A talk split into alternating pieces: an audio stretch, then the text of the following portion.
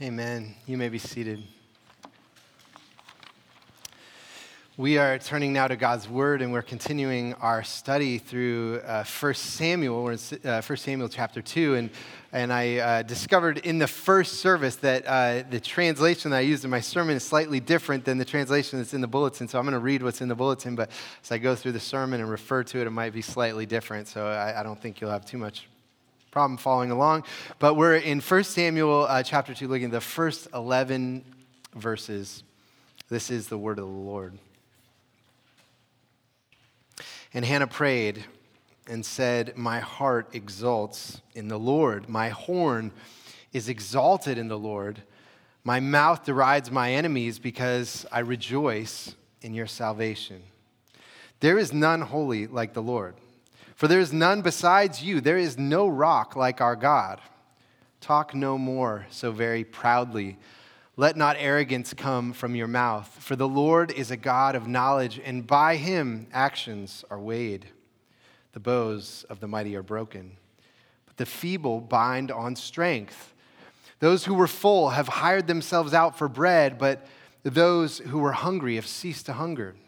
The barren has borne seven but she who has many children is forlorn. The Lord kills and brings to life. He brings down to Sheol and raises up. The Lord makes poor and makes rich. He brings low and he exalts. He raises up the poor from the dust. He lifts the needy from the ash heap to make them sit with princes and inherit a seat of honor. For the pillars of the earth are the Lord's, and on them he has set the world. He will guard the feet of his faithful ones, but the wicked shall be cut off in darkness. For not by might shall a man prevail. The adversaries of the Lord shall be broken to pieces. Against them he will thunder in heaven. The Lord will judge the ends of the earth. He will give strength to his king and exalt the horn of his anointed. Then uh, Elkanah went home to Ramah and the boy was ministering to the Lord in the presence of Eli the priest. The grass withers and the flower fades, but the word of our God will stand forever. Let's pray together.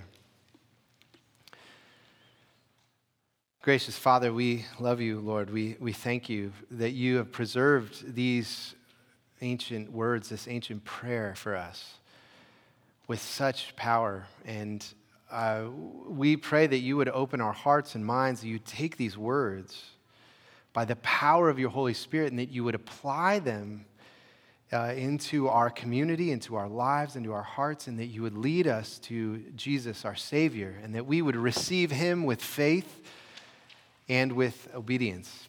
And so we ask that you'd uh, be our teacher now. Guide us, we pray. In Jesus' name, amen. Amen. Well, as you can see in the bulletin, uh, the, the title of our sermon today is A Woman's Power.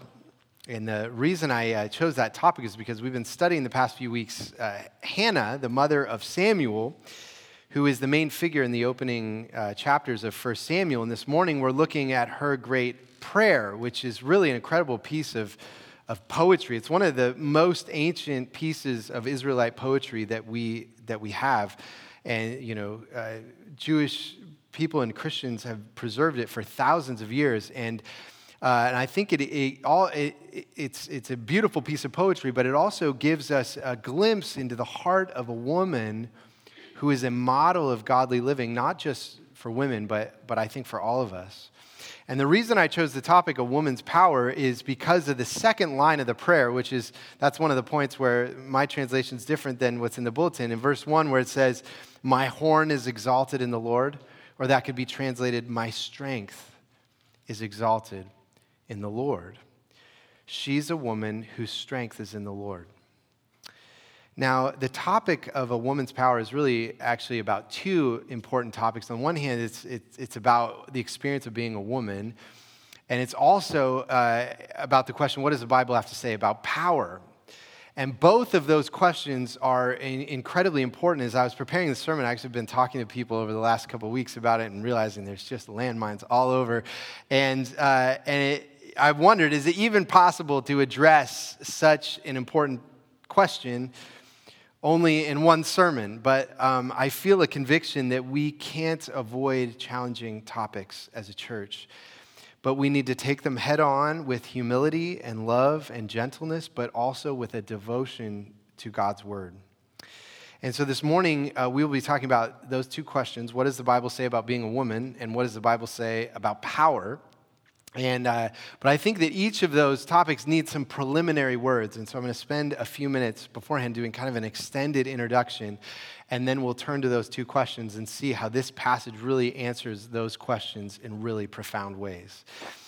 Um, one reason this might be an important topic for us is that recently the, the number one Christian podcast has been uh, the rise and fall of, of Mars Hill, which I know many people in our church have been listening to.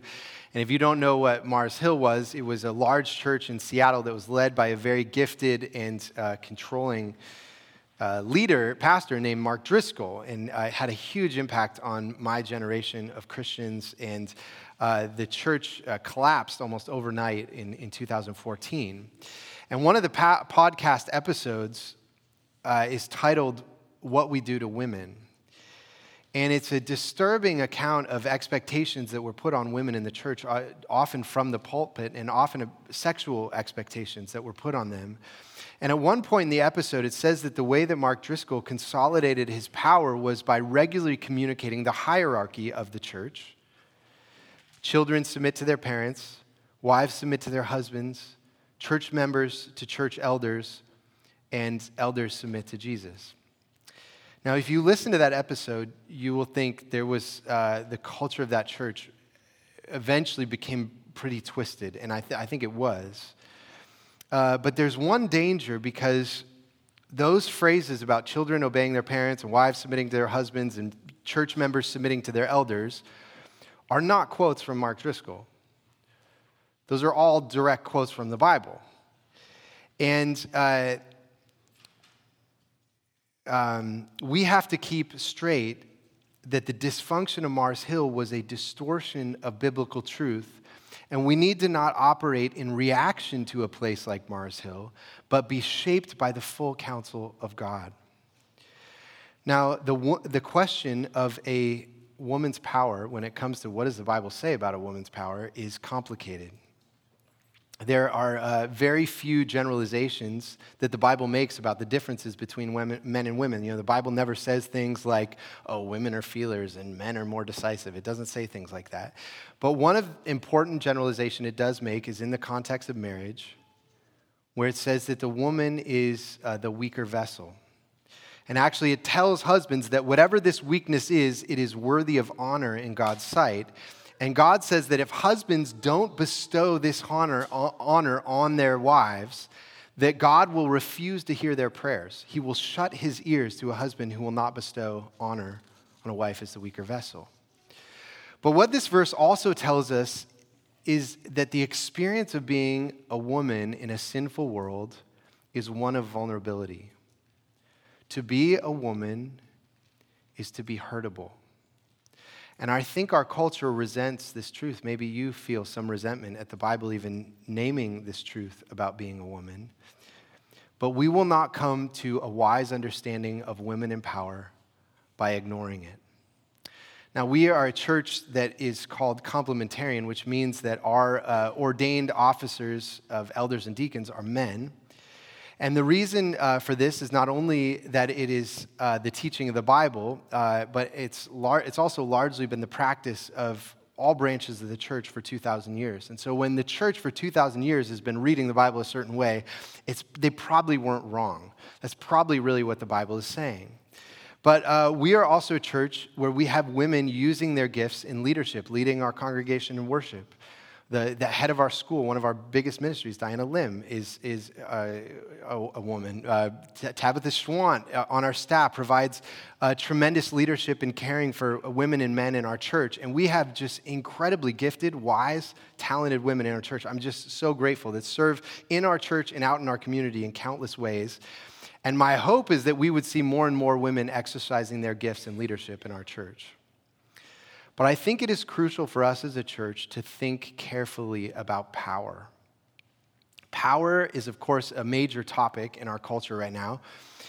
in discussions about race and sexual orientation and gender and socioeconomic status. Uh, Karl Marx championed the worldview that all of history is a pattern of class t- tensions where the powerful have oppressed and exploited the weak. And the Bible has some sympathy with that worldview. Um, in this passage, uh, certainly there is some overlap with Karl Marx. You look at verse 4, where Hannah prays, the bows of the mighty are broken, but the feeble bind on strength. Those who were full have hired themselves out for bread, but those who were hungry have ceased to hunger. Or in verse 8, he raises up the poor from the dust. He lifts the needy from the ash heap to make them sit with princes and inherit a seat of honor. She's describing the reversal of the haves and the have nots, and that sounds a lot like Marx. But the problem with Marx's formation, f- formulation is that if wealth and power are always used to oppress people, what will happen if you take that wealth and power and you give it to the disempowered? What will they do with it once they have it? And history has shown repeatedly revolutions where the poor overthrow an oppressive regime only to repra- replace it with a regime that's more brutal than the one they just overthrew. The Bible tells us that our flesh wants power. It doesn't matter if you are rich or poor, a man or a woman, popular or an outcast, we want power to serve ourselves. And so, the key difference between Hannah's prayer and Karl Marx is that Hannah's vision is not that the poor rose up and took power from the rich. It was the Lord who brings low the proud and raises up the lowly. It is only God's power that can bring healing to the world.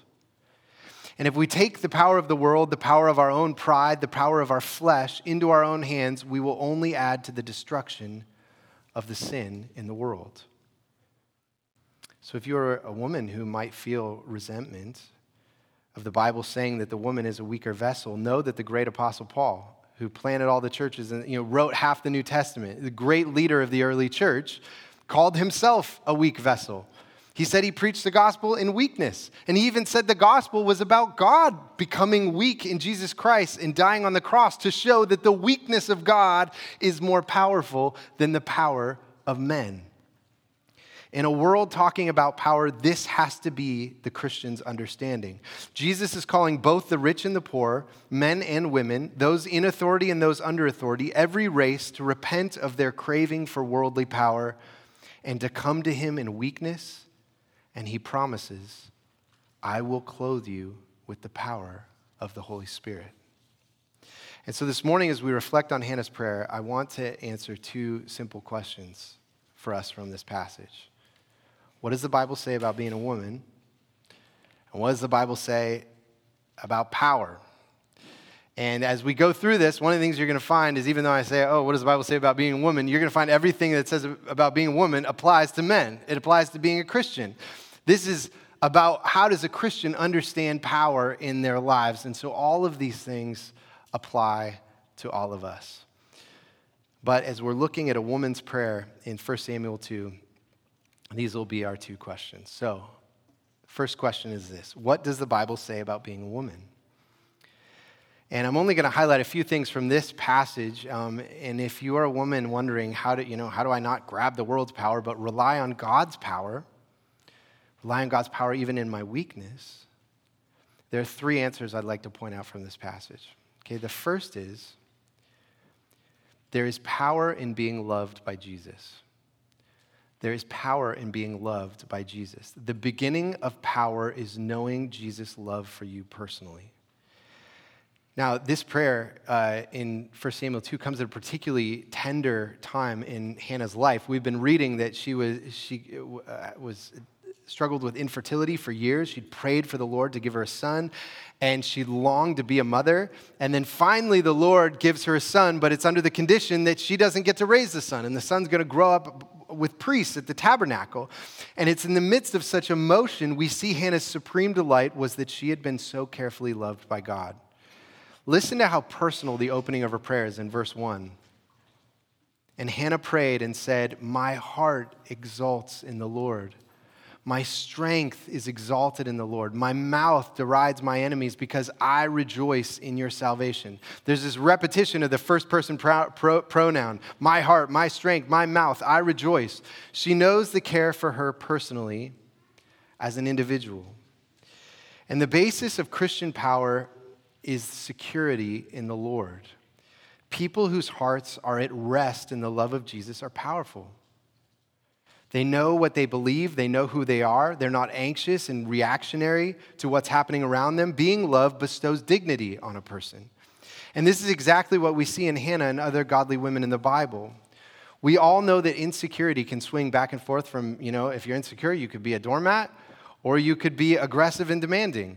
And both of those things can come from a spot of insecurity. You could fluctuate back in between those two, two things, and we often excuse an aggressive or demanding spirit as asserting my power. But love, when we are loved, we know we are secure. And we don't respond reactionary to what's happening around us. We respond to what is God calling me to do? Because I know who I am, I know who God's word is. And once a person knows they are loved, it leads to a second source of power. So, first, there's power in being loved by Jesus. Second, there's power in prayer. And the greatest expression of reliance on God's power and not my own is prayer. And you know, if you're a person, whether you're a man or a woman, and you say, I want more power in my life, but if you don't pray, that means that the power you're looking for is worldly power. It's not the power that God gives as a gift of grace. It's not believing that God has power and is actually working in the world. If you are not praying, the power you are looking for is the power of your flesh, your own power, or the power of the world. And of course, the depth and beauty of Hannah's personality comes to us in the form of a prayer. This passage is a prayer.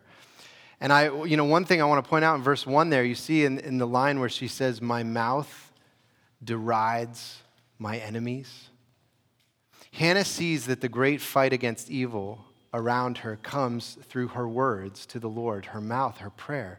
Prayer in worship is how Christians fight against the world. And so in, on Sunday mornings, when women are leading us in prayer, they're leading us into the great battle against darkness in the world.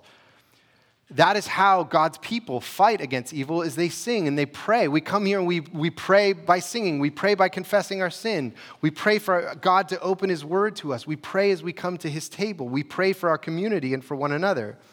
And when we are praying, we're taking God's word and saying his words back to him. And that's really the third thing that we see in this passage is that there's power in being loved there's power in prayer. But third, there is power in the Word of God. Hannah is clearly a woman who loved God's Word. And I, one of the things I love about her prayer is how rich the theology is in it. You see what she says in verse 2?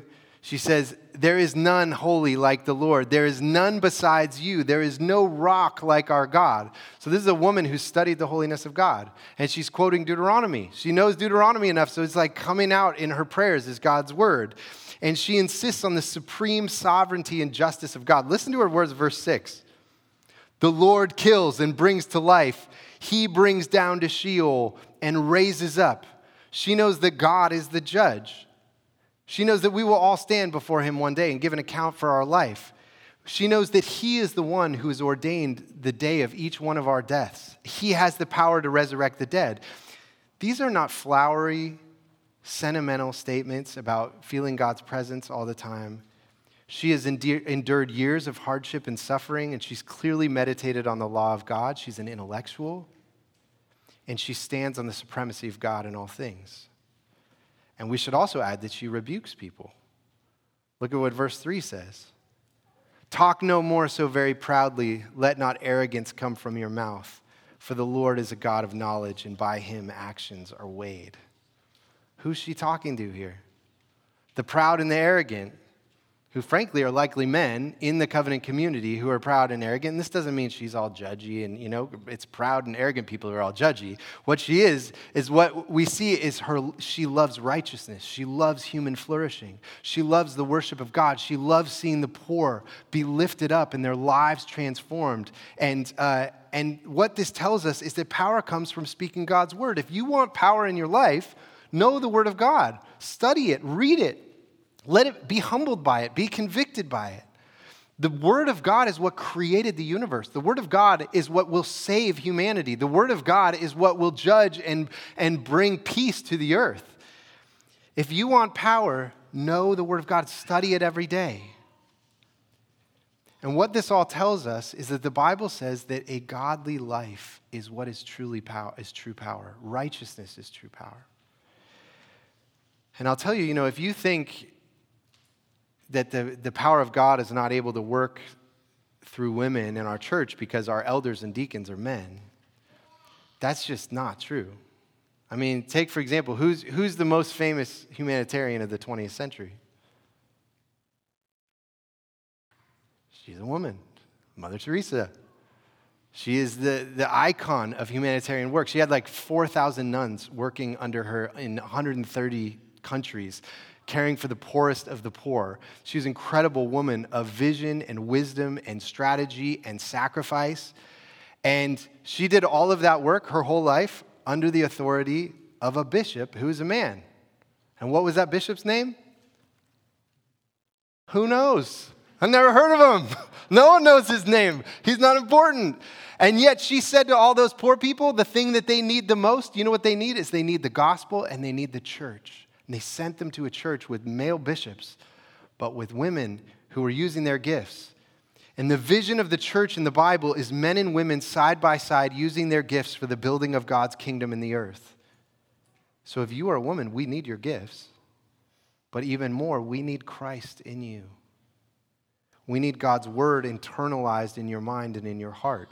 And the irony is, if you begin to deny God's word because you think it disempowers women, you will be giving up the very thing that is the source of your true power. Is God's word when you speak God's word and live God's word. So a Christian woman's power begins with a heart that knows she is loved by Jesus.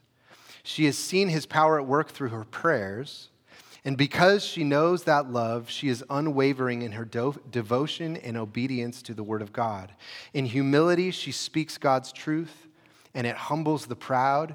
And she is a model to the Christian community of the Christian life, and her gifts are used for the building of God's kingdom. Now, when you hear that, you might say, okay, I can embrace that. I embrace that vision. Christian woman. But it leaves one question what if a woman or anyone is being mistreated? Are you telling uh, them to just know they're loved by Jesus, to pray, and to read their Bibles? Is that what they should do? Uh, don't you need to use worldly power to stop the mistreatment? Don't you need to fight back? And um, I'm not going to be able to give a complete answer to that question, but I want to point out some things from this passage, and that leads to our second question what does the Bible say about power? What does the Bible say about power? And God does give some people authority, you might say worldly power. And the purpose of that power is to protect and to defend the weak. Uh, Romans says that's why we have a government. The government was, is, was given the power of the sword by God to punish evildoers, that is, to protect uh, people. And so if a husband physically abuses his wife, that's illegal and he should be physically stopped from doing such evil. Um, the church is also given power by God. It's not the power of the sword, it's the power of church discipline to prevent evil uh, uh, from persisting in the church. The elders are there to protect the church as her shepherds. And the law of God in the Bible gives particular attention to protecting the vulnerable, the orphans, the widows, uh, foreigners, sojourners, immigrants, to be treated justly and with equity. But worldly power will not change the world. Even though the, God does give these powers to protect the weak, it's not those powers that will actually change the world. And I should say, we feel some of that this weekend on the 20th anniversary of 9 11. We all watched the horror of, of those acts of terrorism and said, We'll never forget. This is evil, and something needs to be done about this. And yet, we also feel that after 20 years in Afghanistan, we see the inability of worldly power to change the world. And as we see the limits of worldly power, we have to ask what does the Bible say about power? There's two things I want to, two answers I want to give to that. The first is that power belongs to God alone. True power belongs to God alone. And you see how Hannah says this, these amazing words in verse 6 The Lord kills and brings to life. He brings down to Sheol and raises up. The Lord makes poor and makes rich. He brings low and he exalts. He raises up the poor from the dust. He lifts the needy from the ash heap to make them sit with princes and inherit a seat of honor. For the pillars of the Lord, uh, for the pillars of the earth are the Lord's, and on them he has set the world.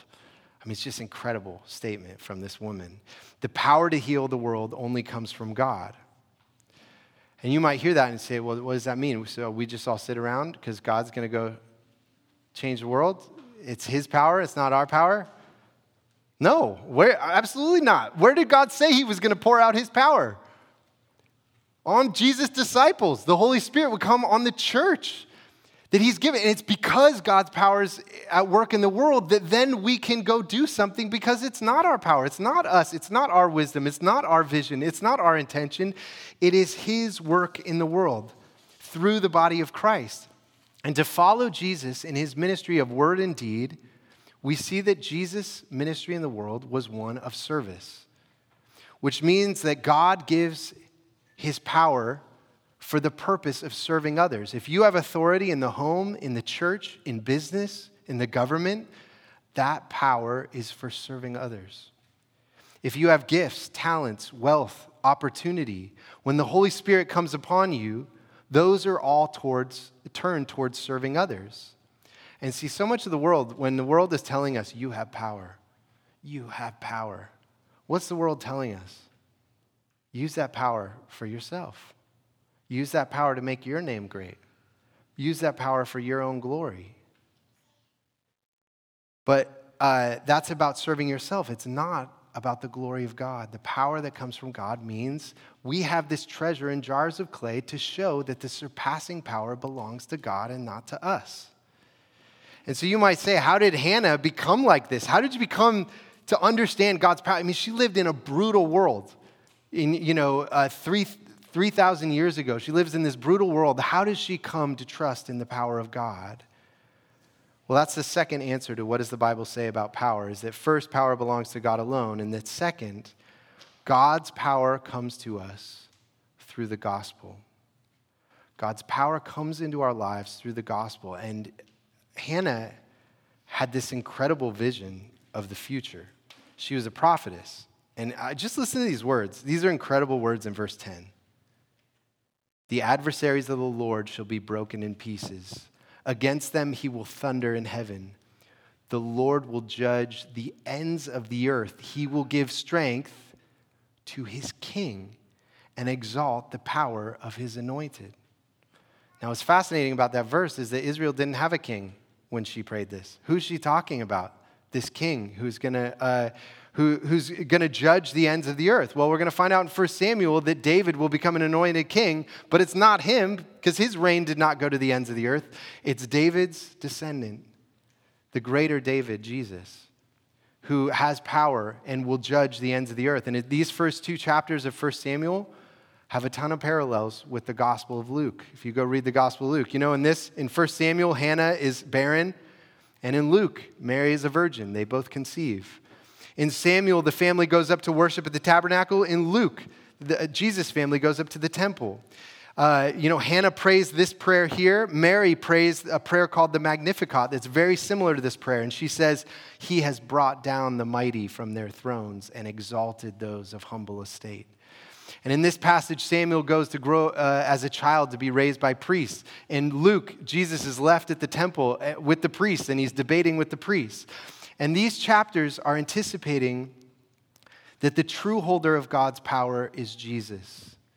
Jesus is the one who God has set his love on. Jesus is the one who prays for God's power and it's unleashed in the world. It is Jesus who perfectly obeyed the word of God. He understood it and loved it. And do you know what Jesus says to his disciples in the final paragraph of the Gospel of Luke? That gospel that, that is looking back to 1 Samuel? The final paragraph, he says, But stay in the city until you are clothed with power from on high.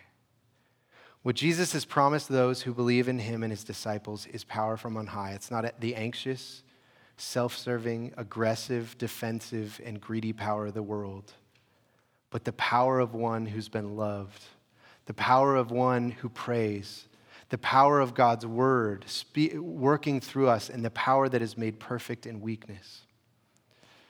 And, you know, I'll tell you, my, my family last night, we, we've been reading through the book of Ephesians together at dinner. We read just one verse at a time, and then we have a discussion about the verse. And the verse last night is Ephesians 6.10, which says this, Finally, be strong in the Lord and in the strength of his might. And I asked my kids, what, do you guys think of that verse? you know, be strong in the Lord and the strength of his might. And my, my daughter Lucy, she's, she's 17. She's coming into womanhood, amazing young woman. And, uh, and she said, you know, the world is constantly talking about a woman's power. And there's a lot of pressure. I've got to be all these things. I've got to do all these things. And she said, what comfort to think it's not my power. It's not my dreams. It's not my visions. It's what God is going to do through me in my weakness. And how, how much more encouraging that is to go out into the world and to be courageous and to serve God and to love others, not trusting in my own power, but trusting in God's power. That is the power of the gospel. And in the midst of all the discussions of power circling in the world, only the power of the gospel will endure. Only the power of the gospel will change the world. And only the power of the gospel can ultimately save us. True power belongs to Jesus. Let's pray together.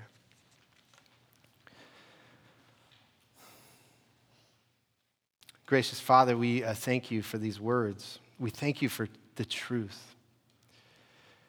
And in a world that is uh, speaking uh, so many things to us that entice our hearts and minds, we thank you that your word is, is so um, careful it, it, understands us so deeply. It understands our world so deeply. And above all, understands you so deeply. And Lord, we pray that our church would be a place where you use our weakness, that you pour out your power in the midst of our weakness, and that many would be loved, many of the lowly would be lifted up.